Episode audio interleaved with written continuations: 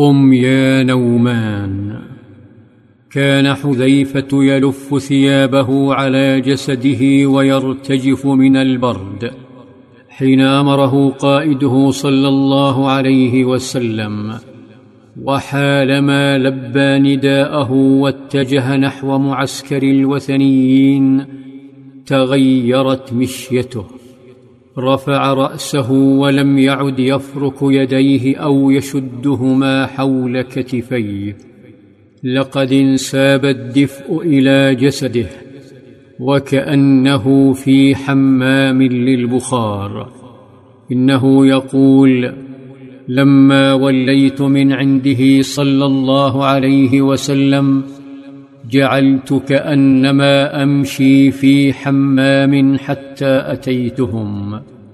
تسلل حذيفة وتظاهر بالبرد وتقنع حتى لا يعرفه أحد.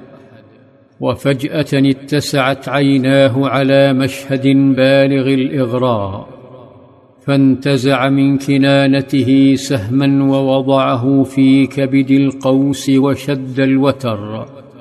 لكن شيئا جعله يعيد السهم إلى مكانه ويقول رأيت أبا سفيان يصلي ظهره بالنار فوضعت سهما في كبد القوس فأردت أن أرميه فذكرت قول رسول الله ولا تذعرهم علي أي لا تثرهم. ولو رميته لأصبته. بدأ حذيفة يتأمل المشهد المذهل ويقترب من أبي سفيان الذي أعطى ظهره للنار. شعر أبو سفيان بالهزيمة المحققة فقال يا معشر قريش لينظر امرؤ من جليسه. قال حذيفة فأخذت بيد الرجل الذي كان إلى جنبي فقلت من أنت؟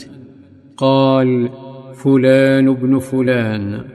ثم نهض أبو سفيان ثقيلا محبطا واتجه بوجهه نحو بقايا الوثنيين يخطب فيهم يعلن نهاية الحرب الفاشلة. التي ما جزموا يوما بنصر مثل ما جزموا بها. قام يعلن حجم الكارثة التي جرهم الخونة اليهود إليها. فقال يا معشر قريش إنكم والله ما أصبحتم بدار مقام. لقد هلك الكراع والخف يعني الخيل والإبل. وأخلفتنا بنو قريظة وبلغنا عنهم الذي نكره ولقينا من شدة الريح ما ترون ما تطمئن لنا قدر ولا تقوم لنا نار ولا يستمسك لنا بناء فارتحلوا فإني مرتحل نهض الوثنيون وبدأوا يلملمون ما تبقى لهم يبحثون يفتشون عن أمتعتهم ودوابهم يسأل بعضهم بعضا فيكتفي الكثير منهم بضرب الأكف وزم الشفاه ورفع الحواجب واللعن والتذمر. فمحمد لا تفصله عنهم سوى بضعة أمتار.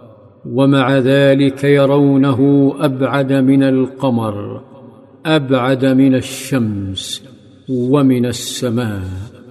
بدأت رحلة الرجوع التعيسة على الأقدام والدواب وعاد حذيفة إلى قائده ممتلئا بالدفء وبالأخبار السارة.